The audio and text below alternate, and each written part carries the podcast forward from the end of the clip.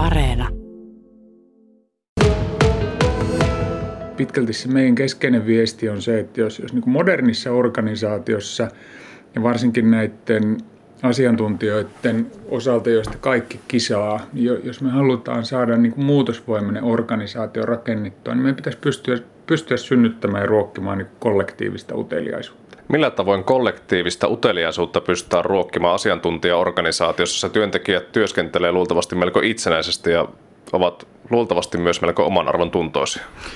Niin, kyllä se, siis tämä on niin kuin tästä me, ollaan, tästä me ollaan kirjoitettu kirja ja, ja, ja tietysti siellä on niin paljon sellaisia asioita, mutta jos nyt lähtee siitä niin johtamisen näkökulmasta, varmaan yksi keskeisimpiä esimerkkejä on, on, on sen esimiehen oma esimerkki. Tai keskeisimpiä niin kuin, tavallaan voimia on se esimiehen oma esimerkki.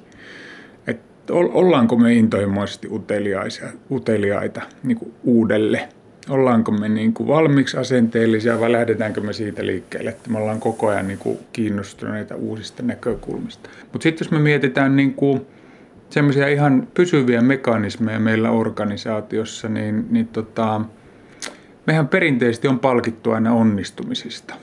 Myyjiä palkitaan onnistumisesta, koulussa palkitaan onnistumisesta, mutta ei me palkita uteliaisuudesta. Ja, ja, ja niin kuin suomen kielessä on niin kuin tietyllä tavalla kauhean jännä, että uteliaisuudella on vähän jopa niin kuin negatiivinen klangi. Se on vähän semmoista niin kuin nenänsä pistämistä joka asiaan.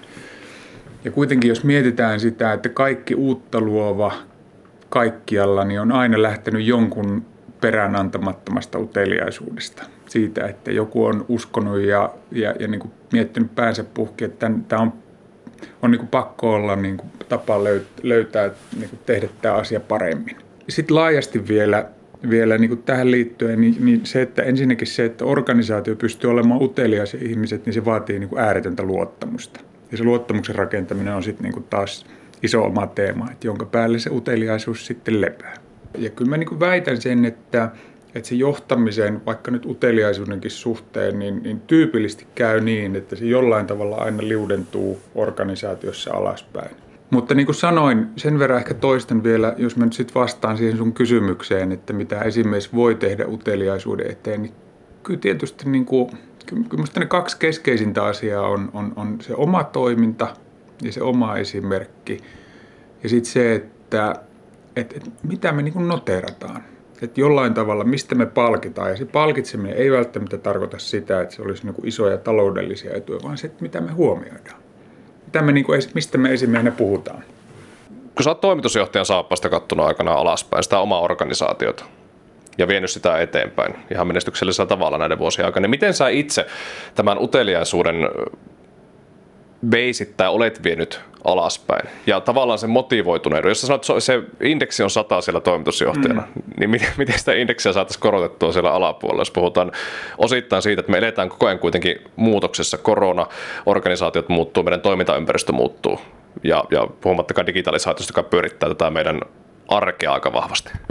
Niin, tota, Mun mielestä tässä on niin yksi iso näkökulma, josta olisi hyvä aloittaa muutoksessa. Ja, ja niin kuin se, että muutoshan on melkein sataprosenttisesti viestintää. Että jos, jos niin kuin mietitään, että mitä muutoksessa on muuta kuin viestintää, niin siinä on todella vähän mitään muuta. Et mä oon joskus itse sanonut sitä, että muutoksessa on viestintää saman verran kuin ihmisessä on vettä. Mutta tota, mut kyllähän se niin kuin esimiestyössä ja toimitusjohtajatyössä, niin Tämä, kuulostaa, mä soit, pyöritän nyt vanhaa levyä, mutta, mutta, mutta kyllä ihan keskeinen osa on se, että, että, tota, että mitä me kommunikoidaan. Mitä on se johtamispuhe? Mistä me niin puhutaan? Puhutaanko me, annetaanko me kaikki asioihin varmoja vastauksia vai vastataanko me kysymyksiin? Yksi tehokkaimpia tapoja esimiestyössä niin ruokkia uteliaisuudesta on sanoa, että en mä tiedä. Et kun, kun meillä on meillä on niin kuin jotenkin kliseisesti johtamisen ja esimiehen työhön semmoinen ajatus se, että meillä niin kuin esimiehen tehtävä olisi jollain tavalla se, että meillä pitäisi olla aina ne oikeat vastaukset, mutta kun ei se ole.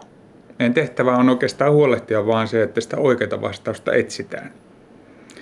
Ja, ja, ja tota, ja, ja se on, se on minusta niin iso kulttuurinen kysymys, että me niin nähtäisiin se esimiehen rooli ensinnäkin ja, ja, ja niin johtajan rooli niin oikealla tavalla. Että pitäisi pystyä olemaan hyvällä itseluottamuksella ää, epävarma kannastaan ja, ja niin kuin rask- tavallaan luoda semmoista niin kuin uteliaisuutta toisille, koska se, että jos sulla on kaikki asioihin var- va- valmiit ja var- varmat vastaukset, niin mitäs helkkari uteliaisuutta se luo?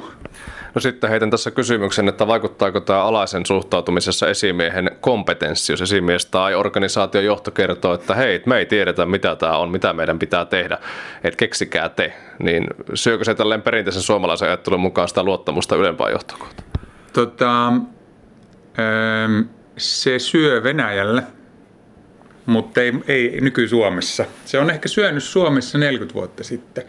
Tämä on kauhean mielenkiintoista, että kun mulla on se ilo ja riemu saada olla tässä myös niin kuin, niin kuin ehkä perinteisempien yhtiöiden ympärillä, niin myös, myös aika tiivisti mukana tuossa jääkiekossa. Ja, ja, ja tietysti mun kalpahallituksen puheenjohtaja ja – ja SM hallituksen jäsen ja, ja, ja, ja sitten tässä vuosien myötä näissä kaiken maailman puheen ja muissa keikoissa niin on, on ystävystynyt tuon Westerlundin Erkan kanssa. Ja tietysti Erkan kanssa on vaihdettu paljon ajatuksia niin kuin johtamisesta.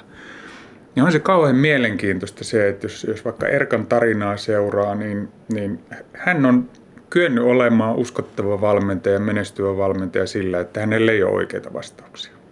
Hän kysyy joukkueelta, hän ottaa sen joukkueen mukaan, hän ottaa kapteeniston mukaan, osallistaa sitä porukkaa, joka on niin kuin mun mielestä ollut semmoisen perinteisen niin kuin, niin kuin auktoriteettijohtamisen niitä viimeisiä linnakkeita.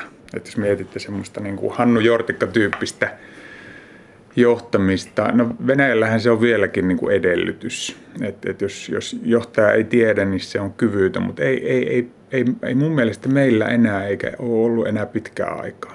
Et, et, tota, ja mä jotenkin niin ajattelen, ainakin mun oma tyyli jotenkin intuitiivisesti on ollut se jo pitkään. Se on tietysti lähtenyt, se ei ollut mikään tekniikka, vaan se on lähtenyt pitkälti siitä, että se on semmoinen oma kehityspolku siitä, että mä oon tajunnut, että, että aamulla todellakaan ei ole niitä oikeita vastauksia. Että jos olisit kysynyt 28-vuotiaalta Mika Sutiselta, niin mä olin siinä vaiheessa sitä mieltä, että mulla oikeasti on kaikki asioihin kaikki oikeat vastaukset. 54-vuotiaana mä oon koko ajan e- siitä asiasta niin kuin epävarmempi, mutta koko ajan niin kuin yhtä utelias ja, ja ehkä tässä sanotaan, että uteliaampi. Mutta tota, mä oikeastaan sanoisin melkein päinvastoin. Musta niin kuin semmoinen toimitusjohtaja, jolla on kaikki oikeat vastaukset, niin se, se nykymaailmassa alkaa haista falskille. Ei, ei, ei, ei ihmiset halua semmoisia toimitusjohtajia palvella.